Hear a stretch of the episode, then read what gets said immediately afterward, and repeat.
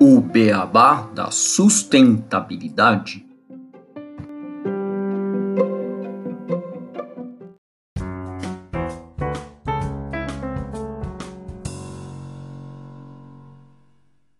Bem-vindos ao podcast O Beabá da Sustentabilidade. Este é o episódio 113, Arquitetura Urbana Sustentável. Para discutir esse tema aqui no podcast comigo e com o Renato, nós vamos receber hoje o Marcelo Falcão, que é arquiteto e sócio da incorporadora Soma Uma. Tudo bem, Marcelo? Tudo bem, Renato? Como vão vocês? Boa tarde, Gustavo. Boa tarde, Renato. Prazer em estar aqui. Obrigado aí pela oportunidade. Olá, Gustavo. Olá, Marcelo. Tudo bom por aqui também? Um prazer te receber, Marcelo. Um tema que a gente gosta muito de conversar aqui no nosso podcast. Com certeza vai ser um aprendizado aí, pegar um pouco do olhar de vocês sobre como que a gente pode dar um novo olhar para a arquitetura urbana. E a gente, como sempre aqui, né, no, nos nossos episódios do Beabá, gostamos de trazer uma breve introdução para contextualizar né, alguns conceitos, enfim, abrir essa conversa. E hoje a gente trouxe uma matéria que saiu no Guia do Estudante, que é do Grupo Abril, no dia 23 de agosto do ano passado, 2022, que é bem completa, né? O título é Urbanização, o crescimento desenfreado das cidades e os problemas sociais, a urbanização acelerada nos países em desenvolvimento provoca problemas em série e agrava disparidades sociais urbanas. A gente pegou alguns pontos principais e que fazem sentido aqui para essa conversa. E eu vou começar trazendo aqui o que, que é esse processo de urbanização. É um processo de formação ou de ampliação de áreas urbanas em contraposição às áreas rurais. As regiões urbanas caracterizam-se por terem alta densidade populacional, pela predominância de atividades econômicas relacionadas à indústria, ao comércio, aos serviços e pela existência em quantidades maiores de equipamentos públicos de uso coletivo, como escolas, hospitais, delegacias e parques. A urbanização, tal como a conhecemos hoje, é um fenômeno contemporâneo, com origem na Revolução Industrial, iniciada na Inglaterra a partir do século XVIII. E a expansão da atividade industrial criou empregos na zona urbana em construção, comércios e serviços, o que levou a população da área rural a migrar cada vez mais para as cidades em busca de melhores condições de vida. Em 1950, apenas um terço da população mundial vivia em áreas urbanas, de acordo com dados da Organização das Nações Unidas, a ONU. Hoje, metade da população do planeta mora em cidades, e se mantido esse ritmo atual, essa proporção deverá atingir 66%, ou seja, 6,5 bilhões de pessoas vivendo em cidades em todo o mundo. A urbanização está acontecendo no mundo em um ritmo e em uma escala sem precedentes. Os que vivem nas zonas urbanas têm, em princípio, mais acesso a empregos e serviços como transporte, educação, saúde e saneamento. No entanto, o rápido crescimento das cidades, principalmente nos países em desenvolvimento, sem um planejamento que seria necessário, leva a um colapso na oferta desses serviços, a uma piora na qualidade de vida da população e uma situação de extrema desigualdade social. Para enfrentar esses desafios, representantes de mais de 60 países se reuniram em Quito, no Equador, em outubro de 2016, durante a Habitat 3, conferência da Organização das Nações Unidas sobre Moradia e Desenvolvimento Urbano Sustentável.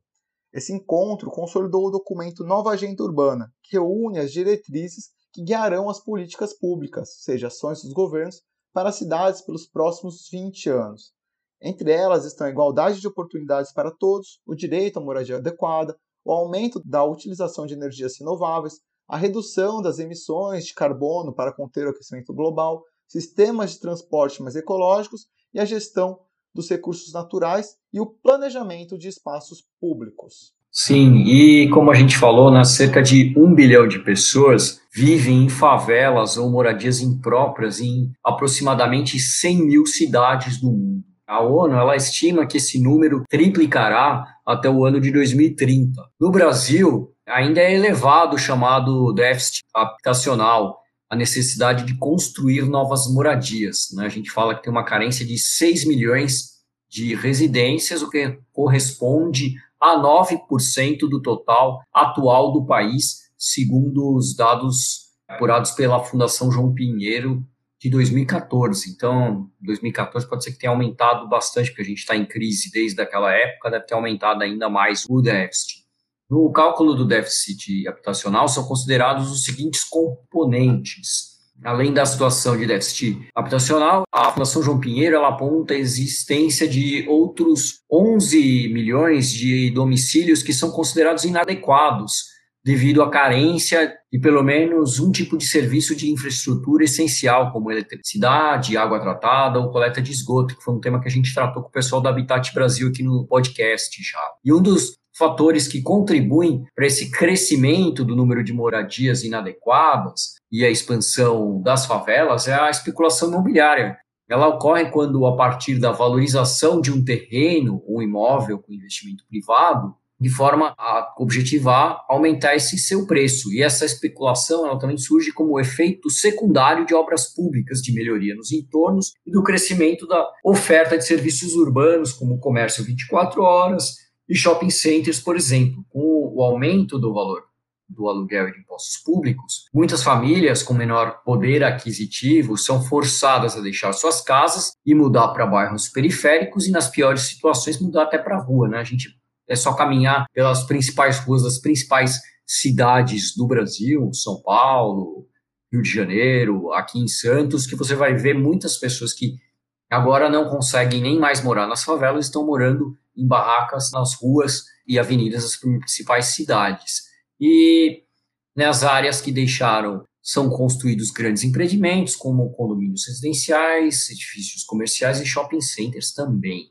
A expansão das cidades com o surgimento de novas frentes de povoamento, ela ocasiona uma consequente migração de partes da população residente e dos setores produtivos e comercial para novas áreas. Esse fenômeno tem como um dos seus principais resultados né, o esvaziamento funcional e demográfico de regiões consolidadas das cidades brasileiras, levando a uma concentração de terrenos e edificações ociosos, né, que estão subutilizados e degradados e não estão cumprindo com sua função social. E aí a gente fica com uma pergunta, né, que é como aproveitar melhor esses espaços para criarmos ambientes democráticos em harmonia com a natureza, com toda a população de uma cidade.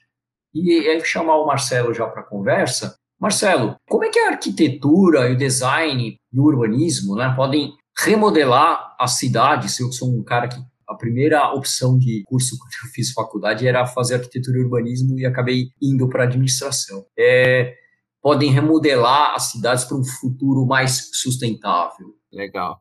Olha, dá tempo de fazer arquitetura ainda. Eu comecei fazendo fisioterapia, cara. Hoje sou arquiteto.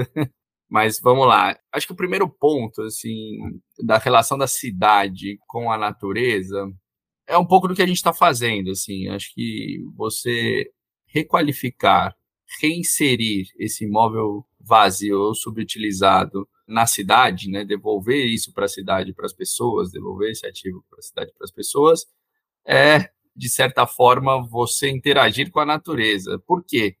Porque a cidade não tem mais para onde expandir, né? E à medida que você expande, você está desmatando, você está agredindo o meio ambiente. E é um pouco do que vocês falaram. E acho que aí a gente pode aprofundar um pouquinho mais para frente, mas quando a gente entra nos programas de habitação popular, faz um pouco disso, né? Leva todo mundo lá para o extremo, para as periferias, desmata, faz grandes complexos habitacionais perto do quê? De nada. E quanto que se investe mais para chegar a uma linha de ônibus, chegar a transmissão de energia, de água, de esgoto? Então, não faz sentido. Eu acho que a coisa começa, inclusive, com as questões de políticas públicas, porque é um pouco tapar o sol com a peneira. Deixa eu pegar aqui, que eu fiz algumas considerações aqui enquanto vocês falavam, e aí eu queria aproveitar para pontuar, já que é um papo mais solto, como que a arquitetura e o design pode contribuir para a melhoria das cidades, né? Isso foi um pouco do que a gente abordou na mostra, quanto tempo temos no edifício Virgínia, que é um pouco dessa provocação, né? O quanto que a gente, os nossos hábitos de consumo estão destruindo né, o planeta, a nossa existência, porque no fim do dia depois a natureza se regenera, quem vai embora somos nós, né? Então, o quanto que esse consumo desenfreado está impactando na nossa existência. E a partir daí a gente tem três espaços nessa mostra, três andares, que a gente traz pilares fundamentais para essa transformação, que eu acho que não é só arquitetura sozinha, mas aí eu acho que entra o design, não só o design de cidade, mas o design de produto e de serviço, por que não? Então a gente traz moda, a gente traz arte e design, a gente traz a gastronomia e a gente traz a arquitetura como tema e trazemos conteúdos relacionados a isso, como que o design pode ser usado como ferramenta nessa transformação.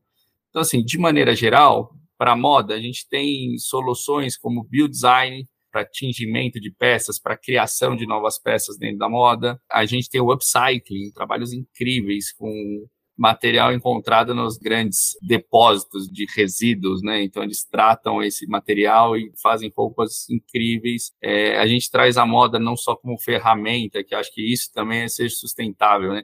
Não só como upcycling, o biodesign, mas como ferramenta política, como ferramenta social. E aí a gente traz o upcycling em outros temas, como design de mobiliário, como reaproveitar resto de obra e, e, criar novos produtos. Nada é lixo, né? Tudo pode se transformar e pode, a partir daí, gerar um produto melhor. E eu acho que a gente, a arquitetura tem essa função social, tem essa responsabilidade com a cidade, com as pessoas, com o entorno. E é um privilégio para a gente, com a Soma Uma, poder proporcionar eventos desse tipo para a gente poder discutir cidades e soluções melhores para todos. Bem interessante, Marcelo, porque tudo que você está falando são fatores ligados à economia circular. Né? Eu trabalho com economia circular e a gente tem que sempre pensar né, na redução né, do nosso consumo, né, no repensar do nosso consumo, como reutilizar e manter o que a gente já produziu cada vez mais vezes dentro dos ciclos, por, por último, né, a gente praticar aí uma eventual reciclagem. Só que quando a gente fala de cidades, principalmente construções, prédios, enfim, a gente vê cada vez mais essa questão da especulação imobiliária. Pô, vamos criar novos empreendimentos, igual você falou, né? Vamos cada vez mais aumentar a cidade, isso vai desmatando, isso não tem mais para onde ir, e a gente vai deixando espaços onerosos que poderiam muito bem serem reutilizados, né? Pensando nesse conceito da economia circular. Esse processo de revitalização ele é muito custoso? Quais as dificuldades em realizar essas abordagens? As pessoas estão sempre querendo coisas novas. Por que a gente não começa a olhar de fato, tipo, puxa, tô com um prédio aqui, eu moro em Ribeirão Preto, por exemplo, aqui na cidade, eu fico revoltado cada vez mais condomínios fechados, expandindo e cada vez mais longe da cidade, as pessoas que têm recurso financeiro vão se isolar nesses mini feudos, o centro da cidade ficando abandonado com prédios que eram maravilhosos, grandes, espaçosos, e pessoas cada vez mais né, também sem condições acabam sendo marginalizadas e o centro da cidade sendo abandonado, se tornando um local ali que acaba propiciando violência, criminalidade, porque foi simplesmente esquecido e a gente não pratica essa economia circular. Esses prédios estão sendo simplesmente largados ali a esmo e assim, isso me incomoda de um jeito, eu não sei o que, que acontece, que as pessoas não conseguem olhar e falar, pô, por que, que não reaproveitar aqui em vez de expandir cada vez mais a cidade? Queria saber as dificuldades aí desses processos. Cara, acho que o primeiro ponto acho que é um aspecto antropológico, um aspecto cultural. Acho que o Brasil acabou se desenvolvendo num modelo fordista e, e, os automóveis era a grande revolução e a gente acaba com as nossas linhas de trem e transforma em rodovias, né? Então, aproveitando um pouco essa coisa, nessa mesma época, a arquitetura moderna era a revolução da época, né? Ou seja, você não precisava morar perto do seu trabalho. Você podia morar quilômetros de distância, pegava o conforto do seu carro, ia trabalhar em outro lugar que era uma outra quadra, só com edifícios comerciais e depois você vai para outra quadra que vão ter lá os hotéis, você vai para outra quadra, vão ter lá os, os, supermercados. E Brasília nasce um pouco nessa época com esse pensamento e é tão maluco porque se você olha para a história do país, assim, a gente já começava a perceber que as coisas davam errado lá fora, né? Então, Brasília inaugura em, em 60, em 61 lança um livro da Jane Jacobs, que é em português, né, em tradução é Morte e Vida das Grandes Cidades, que ela fala justamente dos olhos na rua, que as pessoas precisam morar e trabalhar perto de casa. Isso é ser sustentável, é isso que dá dinâmica da cidade, é isso que dá segurança. ou seja, onde a vida é a segurança. Se você está cercado de muros, como os condomínios que você acabou de citar, você não tem movimento na rua. Quem é que vai passear com o cachorro? Aonde que você vai comprar seu pão? Então, tem um problema de planejamento urbano que vem desse modelo fordista, da arquitetura moderna, e que a gente tem que repensar esse tipo de cidade, porque ainda os incorporadores, os desenvolvedores pensam ainda muito nesse modelo e acham que isso é sinônimo de segurança, é sinônimo de status, né? O retrofit ele passa um pouco por isso também, e talvez esse seja o nosso grande desafio, porque são poucas as empresas que fazem retrofit no Brasil, e as que começaram lá atrás, obviamente não estou julgando nenhum modelo de negócio, cada um tem o seu, mas quando você pinta uma fachada e só dá um famoso tapa no imóvel, o brasileiro, do ponto de vista cultural, ele fala, cara, esse prédio velho, assim, a gente já não tem muita história, a que tem a gente destrói, a que sobra, a gente só dá um tapa, Falei, esse prédio velho eu não vou, vai me dar um monte de problema, infiltração, não quero. E a gente, na Soma Uma, entra para mudar um pouco esse modelo. Então, são dois grandes impactos que a gente quer trazer. O primeiro é, com a mudança dos hábitos de consumo, as pessoas se preocupam muito mais com o que comem, com o que vestem, porque não onde moram, né? Qual é o impacto que escolher sua moradia isso causa para o planeta? Então, esse é o primeiro grande ponto. E o segundo é esse, as pessoas entenderem o retrofit como um, baita negócio, ou seja, você vai para a Europa, você vai para os Estados Unidos, você entra num edifício requalificado, acha incrível. Por que no Brasil não? Né? Qual é a diferença? Então, é essa nossa proposta, a gente entrega os nossos empreendimentos de acordo com as melhores práticas, com todas as normas de desempenho, de qualidade. Então, é isso que a gente quer trazer. E aí, para finalizar um pouco essa questão, eu só discordo um pouco da coisa da revitalização. Acho que é um termo que eu, eu particularmente não gosto de usar, porque o centro de São Paulo, por exemplo, ele tem vida. Ele só não tem vida à noite, porque as pessoas vão trabalhar, seis horas eles vão embora, e a gente não tem habitação. Então, prefiro a requalificação ou a ressignificação dos espaços para que a gente continue tendo vida manhã, tarde e noite. E à medida que você tem habitação, você tem um comércio que vai ficar aberto mais tempo, né? você tem uma padaria, você tem uma farmácia, você tem um bar, eventualmente, então você consegue ter essa dinâmica urbana permeando a cidade, gerando muito mais fluxo, muito mais segurança. E fora que, por exemplo, você falou do centro de São Paulo, né, que acho que é a região que tem os melhores serviços, né? Você tem tanto para andar mesmo nas ruas que são muito mais iluminadas, não tem aquele monte de fio que a gente tem no, resto da cidade. Você tem metrô, você tem locais de arte e cultura próximo, né? você tem interligação com toda a cidade, com parques, tudo, e é uma região que pouca gente mora. Eu já trabalhei bastante no centro, mas realmente era isso. Acabava o horário de trabalho, todo mundo tinha que pegar duas horas de ônibus metrô tal para sair e ir para as periferias da cidade. E como a gente estava conversando agora em relação a você até deu o exemplo lá de fora, né? A gente eu moro hoje em dia num prédio antigo, um prédio que tem 60 anos, tal, e eu vejo que ele tem algumas coisas que ele tem de restrições em relação a um prédio mais moderno. E quando a gente pensa muito agora, ah, vamos pensar em sustentabilidade, a gente começa a colocar algumas modernidades nas construções que façam com que elas consigam serem mais eficientes. Né?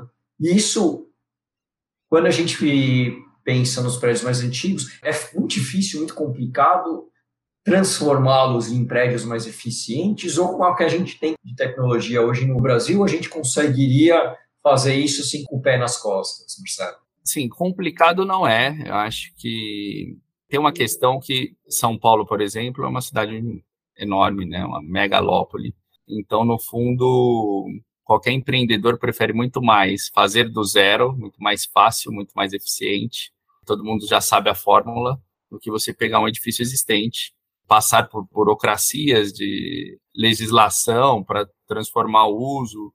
Mas eu acho que essa fase já passou. Então, as coisas estão caminhando para uma melhora do ponto de vista burocrático. Do ponto de vista civil, de tecnologia e de ferramentas, é uma reforma como qualquer outra. Se você vai reformar seu apartamento, vai mexer na hidráulica, a gente faz isso só que em grande escala, né? Então, a gente adequa para as necessidades contemporâneas, entende qual que é o comportamento de consumo da região, entende o que as pessoas querem, quais são as melhores práticas, o que, que a gente pode entregar de melhor, e, óbvio, fazendo com que isso também encaixe no custo é, e que seja um modelo viável e replicável, né? Replicável no sentido financeiro da coisa, porque cada projeto é um projeto diferente. Acho que a gente volta um pouco àquela coisa da arquitetura da década de 50, que nesse caso era realmente muito pensada, né? E aí depois a gente entra na década de 90, a gente entra num ciclo de produção em massa e a gente perde a coisa da arquitetura, a gente recupera essa arquitetura e entrega de acordo com as necessidades da vida contemporânea. Quando vocês estão fazendo um, um retrofit, é pensado assim completo, né? Não só ser uma habitação residencial, mas ela se integrar realmente com onde ela está, com centro comercial, aberta Sim. ao público em geral. A gente, acho que esse é um dos grandes diferenciais da Soma Uma, né? Um pouco da origem do nome, eu não expliquei no começo, mas Soma Uma vem da Soma Uma, que é uma das árvores mais importantes da região amazônica. Ela distribui água para o entorno quando a natureza está em crise, as suas raízes são grandes e robustas, e ela que ajuda a regenerar a natureza em seu entorno. E um pouco da brincadeira do nome vem disso, né? Da soma de expertise dos sócios com o impacto que a intervenção em um imóvel vazio subutilizado pode proporcionar para o entorno, né, de requalificar o entorno. Então, assim, o nosso grupo é um grupo de arquitetos e engenheiros, a grande maioria arquitetos, que olham numa escala macro, a gente olha numa escala de cidade aí a gente chega no lote, aí a gente chega no prédio, e aí a gente chega na escala da pessoa, de quem vai viver lá, que a gente trouxe também para. A gente começou, éramos em três grupos, né? Que tinha a coisa do restauro de patrimônio, da recuperação de estruturas, cultura organizacional, sustentabilidade, arquitetura e negócios imobiliários. E aí, no desenvolvimento do primeiro projeto, a gente falou, opa, tem uma coisa aqui que está faltando, e aí a gente convidou o Vitor Penha, que hoje é nosso sócio, que ele olha na escala do morador. O que, que vai fazer esse morador feliz aqui dentro? Né? Então, ele tem essa coisa da arquitetura sensorial, e a gente busca trazer isso também para os nossos projetos. Bacana, Marcelo. Eu ia perguntar, né, nesse olhar do todo, e pensando um pouco na arquitetura, no design, com é uma conversa que a gente já teve uma vez, trazer mais verde para as cidades, né? A gente estava falando sobre qualidade de vida, proximidade da natureza, quanto que isso traz melhoras para a saúde das pessoas. E um ponto que eu lembro que a gente entrou nessa discussão foi, por exemplo, trazer o verde para as cidades. Né? Hoje a gente tem, em São Paulo acho que nem tanto, depende muito da região, obviamente, né? mas uma falta às vezes de árvores, de uma conexão das pessoas com a natureza. E acaba às vezes sendo um problema, você estava falando aí de trazer vida para a cidade, para o local, né? o centro de São Paulo, local onde as pessoas trabalham, vão para trabalhar, mas às vezes não tem uma cultura noturna, né? não tem tanta, tanta movimentação à noite. E eu lembro que a gente estava conversando, tipo, pô, vamos colocar um verde na cidade, uma árvore, mas as pessoas às vezes têm um bloqueio assim, poxa, vai colocar uma árvore, o que, que essa planta vai trazer de melhoria? Não tem uma proximidade com a natureza, vai danificar minha calçada, vai destruir a arquitetura aqui do meu prédio, vai sujar a minha casa, vai, enfim, acaba sendo muito mais problema e para pensar às vezes numa mobilidade, uma melhoria para as pessoas, acaba cortando as árvores e deixando o local totalmente bem urbano, só cinza, só cimento. Vocês têm algum olhar também nesses projetos de integrar essa natureza quando vai fazer um projeto não só na casa, mas também num local urbano, assim, de, pô, vamos trazer o verde, vamos ver como colocar árvores, como, não sei, trazer uma proximidade maior com a natureza? Sim. Bom, eu acho que só o fato da gente intervir já no construído já é um grande passo, independente da questão da vegetação em si. O que eu acho também que as nossas cidades têm um problema, porque as árvores elas foram plantadas, ou a cidade foi crescendo em torno das árvores, que não comportam, não são árvores que comportam a vida urbana, que as raízes vão destruir as calçadas, que vai gerar problema, árvores de grande porte que e aí a gente tem outros problemas que é fiação. Por que, que a gente não tem fiação subterrânea? ainda, sabe? Então, eu acho que é um compilado de coisas, mas que isso tem melhorado muito ultimamente, ou seja, as prefeituras hoje têm um manual e as práticas para que o cidadão coloque a necessidade do plantio, e acho que é uma coisa que também que não se deve esperar só do poder público, assim, tem que ir lá, tem que plantar, tem que entender qual é a árvore que está de acordo né, com a cidade, que tem raiz profunda, que não vai danificar, que não é de grande porte, mas que vai criar sombra, que vai criar qualidade nesse ambiente urbano, que vai ajudar a diminuir esses impactos da ilha de calor, além do aspecto biofílico, né? Claro, que além da sensação de bem-estar, o ser humano, a gente nasceu na natureza. A gente se sente bem quando a gente está na natureza e a gente tem que resgatar isso e a gente, nos empreendimentos da Soma Uma, a gente traz em todos os projetos. Que eu acho que não adianta também a gente falar em natureza, mas colocar no nosso empreendimento um pinheiro nórdico, sabe? Então, a gente traz a valorização do nosso bioma. Então, para cada região, a gente entende qual é a vegetação nativa e nas coberturas dos edifícios a gente traz pelo menos um pouco dessa vegetação ou seja, a gente está falando do centro de São Paulo, na maioria das vezes, a gente está falando de prédios que, em sua maioria, ocupam 100% do lote ou quase isso, e que, em, teoria, nós teríamos obrigação zero de fazer qualquer tipo de plantio, mas isso é por filosofia, pelo que a gente acredita. Então, a gente traz isso para todos os nossos edifícios como forma educativa da gente entender resgatar o nosso bioma, é um pouco resgatar o nosso patrimônio, resgatar a arquitetura e resgatar a nossa natureza. Né? A gente entende que isso é de extrema importância, tanto para o bem-estar como para um resgate cultural. Quando você falou das árvores e das raízes, eu lembrei muito da falsa seringueira, né? Tem bastante em São Paulo e é uma árvore gigantesca onde tem uma falsa seringueira, praticamente você não consegue nem construir uma casa, né? Aí pode dar problema, né? É. Você entendeu? Então, então é um pouco isso. acho que se a coisa tiver um estudo, um planejamento, e hoje já melhorou muito em relação a isso, dá para arborizar e muito, sabe?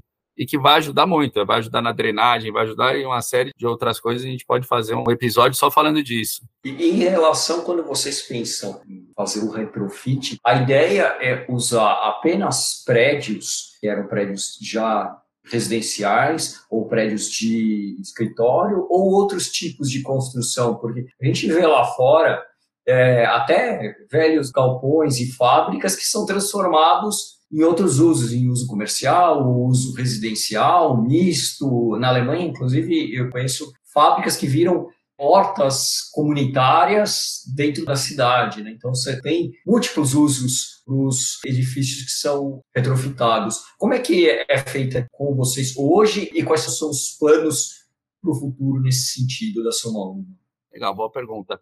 É, acho que essa é a grande graça do retrofit, né? Não é porque tem um galpão que a gente vai demolir esse galpão e vai construir um prédio em cima. A gente tem vontade, sim, de dar novos usos para essa arquitetura industrial, e hoje, assim, dos três empreendimentos que a gente está fazendo, a gente entregou o primeiro no último semestre, era um edifício corporativo, monousuário, ou seja, uma empresa só, que ocupava 100% do prédio, e a gente transformou em uso misto, 60 unidades residenciais, mais uma loja. Esse é um baita projeto, baita case. A gente construiu uma laje nova justamente para reintegrar a natureza. Quem quiser pode acessar lá no YouTube RBS 700 Soma Uma, que vai ver o vídeo completo, acho que vale super a pena. O segundo também era um edifício corporativo, lajes corporativas, a gente transforma uso misto, lojas e residencial. E o terceiro é um caso engraçado, ele sempre foi residencial de saída, aprovação na prefeitura, legalmente falando. Com o êxodo do centro, ele vira comercial na sua função Acho que essa é a grande graça da dinâmica da cidade, sabe? As pessoas foram ocupando escritório de advocacia, sindicato, enfim, uma série de coisas, telemarketing, uma série de coisas no prédio. E hoje ele está voltando a ser residencial na prática, na parte de cima, e a gente mantém as lojas e traz um restaurante para cobertura. Esses prédios, ou locais tinham utilização, que vocês têm acesso que às vezes são, por exemplo, da prefeitura, que estão lá paradas, por vários motivos, né, não tem permissão de você explorar aquela região ou transformar aquele prédio em um novo local. Vocês Tem algum projeto, Marcelo, de, por exemplo, tentar transformar isso em áreas residenciais, fazendo um retrofit para ajudar pessoas de uma menor renda, em parceria com a prefeitura, para tentar valorizar e trazer mais elas de volta para o centro, propiciando melhor qualidade de vida, igual a gente estava trazendo Sim. no começo? Tem uma série de coisas, Renato, que a gente faz por filosofia, mais uma vez, ou seja, a gente está montando grupos de trabalho com alguns grupos do centro de São Paulo. Então, um deles é com a ocupação 9 de julho, para entender um pouco como que funciona a dinâmica da ocupação, que no fundo é uma locação social. Talvez o exemplo mais bem sucedido de locação social seja a ocupação 9 de julho. Então a gente tem esse diálogo com a Carmen, a gente tem construído outras relações com ele. Por exemplo, a possibilidade de montar uma marcenaria dentro da ocupação 9 de julho. Tudo que sair do Virgínia vai para a ocupação. A gente está fazendo parcerias com os designers que estão no centro, então eles vão fazer a curadoria, capacitar as pessoas que queiram participar e que moram na ocupação, gerando renda em um novo ofício. Então, esse é um exemplo do tipo de trabalho que a gente vem fazendo. Óbvio, a gente conversa com o poder público, a gente participa das discussões públicas e depois tem os comitês com segmentos, né, com cada segmento. Então, o poder público tem uma reunião específica que fala com os movimentos, tem uma reunião específica que fala com os incorporadores, tem outra que fala só com quem faz retrofit. Então, a gente tem participado, sim, e a gente tem vontade eh, de participar agora das concessões aí, dos chamamentos que a prefeitura tem feito para requalificar os prédios do Largo do Paissandu, por exemplo. A gente não olha no âmbito urbano do ponto de vista, olha, vamos ocupar baixo de um viaduto. Isso a gente não olha, pelo menos por enquanto, mas para esse tipo de ação, seja para locação social, seja a gente mesmo investidor privado a gente tem estudado bastante, inclusive foi um dos temas das palestras que a gente fez, que inclusive estava a Carmen, estava a Elizabeth Franz, que é uma baita gestora pública focada em habitação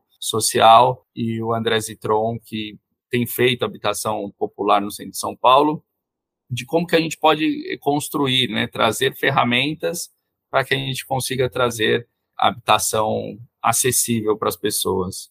Mas acho que mais do que a habitação, a gente também tem pensado assim, quem é que mora no centro e que está desempregado e que precisa de um ofício.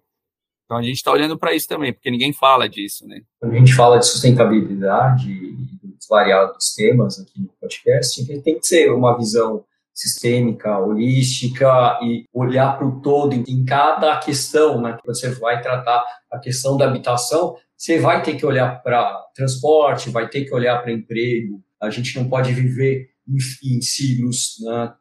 separados uns dos outros. E quando a gente fala de São Paulo, né, a gente teve o, mais ou menos 10 anos atrás, né, nove anos atrás, teve um novo plano diretor da cidade que tinha como ideia concentrar bastante a população nos eixos né, de transporte da cidade. Primeiro, o que, que vocês acham desse pensamento e pelo jeito parece que não funcionou da maneira como queriam, né? Porque parece que o que está sendo construído nos eixos é muito mais uma habitação para aluguel de curta temporada, pequenos apartamentos, do que trazer as populações das periferias para os eixos de transporte dentro da cidade. Eu acho, e aí é uma opinião particular, tá?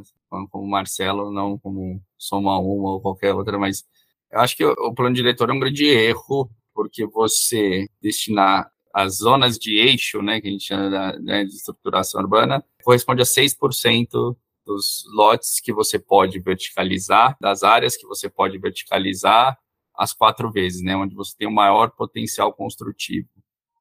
Se você tem 6% da cidade que você pode construir mais, você cria uma demanda para essa área. Né? se você cria uma demanda para essa área, essa terra fica mais cara. Isso é um pouco o mercado, né? E à medida que você precisa produzir uma terra mais cara, com um custo de obra que ainda teve, teve isso nesse meio do caminho, né? O custo de obra subiu é, a terra ficou mais cara e você precisa fazer. O plano diretor direcionava um pouco para essa coisa dos apartamentos menores mesmo, enfim, justamente para tentar fomentar essa coisa dos, sem vaga de garagem, mas trazer habitações compactas e trazer mais a população para morar perto dos eixos de transporte. Mas, no fundo, cria-se uma escassez, ou seja, o plano diretor foi o o especulador nesse caso. Porque se você tivesse outras áreas da cidade que você pudesse adensar mais, talvez os eixos poderiam, ou se ele fosse melhor desenhado, tem o eixo, você pode fazer quatro vezes, e aí, enfim, você tem outros incentivos que você acaba conseguindo fazer seis vezes. Mas, por exemplo, ao invés de colocar, ah, tem 20% de NR, que são os não residenciais, que acaba que o mercado, de maneira geral, replica o residencial e fala que é não residencial, né, e coloca como flat, como qualquer outra coisa, mas poderia colocar que aquilo teria que ser HMP ou HIS. Seria uma forma de ter pelo menos 20% disso. No... Então, é, eu acho que é um, um grande erro. Acho também que essa coisa dos NRs, principalmente para as lojas, né, o mercado começa a olhar para as lojas e, olha, é incentivo, eu consigo construir mais, vou gerar mais valor, mas não pensa o que, que vai ser essa loja. Então, você tem loja que não tem área para depósito, para tratar resíduos, você não tem pé direito adequado, mas você faz lojas e, e, cria outro problema, né, no fim do dia, porque quem vai alugar isso? Vai ficar a loja vazia. Então, eu acho que, por mais que tenha havido debate, tenha boa intenção, nesse sentido, foi um pênalti esse eixo, porque realmente encareceu. E realmente quem compra é classe média alta e alta. Eu vejo que é muito importante, né, Marcelo, a gente ter essas conversas cada vez mais. Igual você falou, teve discussões, teve um conhecimento técnico, mas acabou sendo um erro, né? Então, talvez, às vezes, eu não sei muito bem como, como foram conduzidas essas conversas, esse plano diretor, mas você falou, poderia ter tido melhor adensamento de outras regiões da cidade, às vezes trazendo mais pessoas com mais tempo de pensar né, nesse plano diretor, de crescimento, para proporcionar melhor essas utilizações de espaços já vazios, né, igual a gente está é. conversando aqui.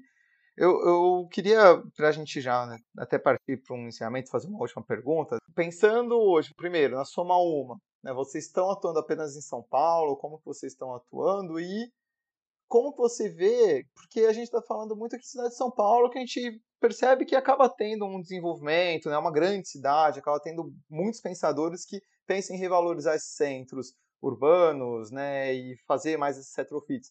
Como que estão as outras cidades aqui no Brasil? Como que é o seu conhecimento de outras localizações? Se estão com esse pensamento ou se ainda estão com esse pensamento de cada vez mais expansão? Eu acho que assim é um problema urbano dos grandes centros de maneira geral e quem mora nos grandes centros tem olhado para isso. Eu acho, mais uma vez, a gente tem um problema cultural, talvez a nossa elite, em termos de valores monetários, não tem os mesmos valores culturais. Assim. Então, eu acho que ainda tem um problema de educação muito forte né? Ou seja, o brasileiro em tudo quer levar vantagem, o brasileiro ainda tem aquela coisa. Esses temas que a gente traz aqui, eu acho que ainda é uma pequena bolha, né? Que a gente tem que fazer com que isso se reverbere, essa é a grande verdade, né? Enquanto a gente está falando de resíduos, de economia circular, ainda tem gente jogando papel pela janela do carro, sabe? É, fumando, jogando a bituca. Então, eu acho que o problema é muito mais sério, muito mais complexo, mas que bom que estamos discutindo essas coisas. É, Salvador tem um programa interessante, eu acho que Salvador está num caminho bom, o problema lá é muito mais social, no meu ponto de vista, ou seja, como gerar riqueza para a população para você conseguir fazer essa revolução no centro de Salvador e as pessoas consumirem esses retrofits, essa requalificação. O Rio de Janeiro tem um projeto fantástico. Fortaleza vai muito bem em termos de legislação. Rio de Janeiro, assim, queremos ir para o Rio. Se alguém estiver ouvindo, tiver prédio no Rio, nos envie, porque estamos olhando o centro do Rio de Janeiro. A gente acredita bastante, acho que muito mais do que o empreendedor carioca, que está machucado, com toda razão, eu entendo um pouco dessa angústia, mas a gente tem olhado com carinho para o Rio. Pajardo fez um trabalho muito bom, inclusive, assim, tem uma coisa dos servidores no Rio que é muito bacana, assim. A prefeitura destinou recursos lá para o Fundo de Previdência, o Fundo de Previdência já está com esses recursos, eles estão fazendo chamamento para os proprietários dos imóveis vazios utilizados, que querem fazer retrofit, é, fazendo esse retrofit, eles vão destinar para o meio de funcionários públicos municipais para que essas pessoas financiem os apartamentos a juro zero, corrigido só pelo PCA. Isso é fantástico. Isso vai levar a habitação para o centro. Não tem como não levar a habitação para o centro. Então, a Prefeitura do Rio está de parabéns, São Paulo está caminhando bem, as outras eu não posso falar muito porque não olhei a fundo, mas acho que é um movimento país, de maneira geral, dos grandes centros urbanos que têm esse problema. E queria saber em relação à aceitação do público em relação a esses Como é que está sendo? Como é que é a procura, a demanda em relação a, a esse novo mercado? Olha, o nosso primeiro projeto foi no Campos Elíseos. Campos Elíseos é um bairro histórico de São Paulo, mas tem suas complexidades, então todo mundo associa o Campos Elíseos à Cracolândia, então gerava aquela dúvida, não, não estamos perto da Cracolândia, mas quando se fala em Campos Elíseos, que é isso, a gente podia fazer um empreendimento e falar que era Santa Cecília, mas não, Campos Elíseos é Campos Elíseos, e é um maior sucesso em todos os graus, assim, da vizinhança agradecer, dos inquilinos, enquanto a gente estava em obra, porque lá é um empreendimento para renda, os inquilinos mandando mensagem, olha, quero morar, reserva o meu, e hoje está indo super bem, uma ocupação altíssima para a proposta que é o prédio. Ou da General Jardim, que é o nosso segundo empreendimento, a gente entrega no segundo semestre, a mesma coisa em relação à aceitação, proposta, propósito da Soma 1. Acho que as pessoas se identificam bastante com a nossa filosofia e, e isso também acaba atraindo mais pessoas que querem ver essa transformação. E o Edifício Virgínia, que é um baita ícone, o Edifício Virgínia, ouso dizer que a cidade inteira está falando dele hoje. Bacana, Marcelo. Muito legal o trabalho de vocês. Acho que é uma conversa que a gente tem que fazer várias e várias vezes. É um tema que eu acho que ainda é, na minha visão, recente, difícil a gente ver iniciativas igual a da Soma Uma, então parabéns, que surjam né, mais essas conversas, essas discussões, igual vocês proporcionaram né, agora o evento aí, a Semana de Design, que estava com uma programação excelente. Queria que você só deixasse uma mensagem final falando sobre esse tema. Acho que a mensagem que eu tenho é a gente está tendo a oportunidade de desenvolver na empresa um sonho pessoal, nós somos apaixonados pelas cidades, por pessoas, a gente faz para pessoas. Então a gente realmente tenta ter esse olhar 360. É óbvio que às vezes uma coisa ou outra escapa pelos dedos, mas a gente olha sempre a longo prazo. Então quem gostou da conversa, entre nas nossas redes, no Instagram é @somauma.br, no nosso site é www.somauma.com e o canal do YouTube também da Soma Uma, que tem bastante conteúdo relevante sobre design como ferramenta para transformação de cidade e de comportamento no fim do dia, né? No fundo, ano passado, na semana de design, a gente fez uma Cadê o design no móvel popular? Questionando esse modelo de consumo das grandes redes, que no fundo não está te vendendo móvel, está te vendendo crédito, né? E o móvel vai acabar em dois anos, três anos no máximo, você vai ter que comprar de novo. Então, é um pouco desse tipo de provocação que a gente quer trazer e atrair cada vez mais pessoas que pensem da mesma forma para a gente construir o futuro juntos. Perfeito, Marcelo. Sensacional a iniciativa. Parabéns novamente. Queria agradecer sua participação né, no nosso podcast, para a gente falar sobre esse tema. Volte mais vezes para a gente discutir outros temas. Muito obrigado a todos os nossos ouvintes. Até o próximo Beabá da Sustentabilidade. Estou à disposição. Quando quiser convidar novamente, estarei super à disposição, tá bom? Com certeza. Esse é um tema que, para a gente, é muito importante. Eu acho que a gente precisa discutir cada vez mais as cidades e precisa cada vez mais ter empreendedores como vocês, né, que pensem a cidade para as pessoas e não a cidade para si próprio, né, para só se beneficiar do empreendimento que você está fazendo. Eu acho que realmente é isso. A cidade é da gente, a gente precisa criar cidades melhores para a gente viver. É isso, eu costumo brincar de duas formas. Uma que minhas filhas vão morar ainda na Praça da Sé. E a outra é que a gente quer ser o grande concorrente dos canais de streaming, né? Netflix, Disney, etc. Porque a gente precisa criar cidades mais atraentes para as pessoas saírem da TV. Excelente. Agradecer novamente todo mundo que está nos escutando e pedir lá cinco estrelas no Spotify que aqui o Beabá é sustentável.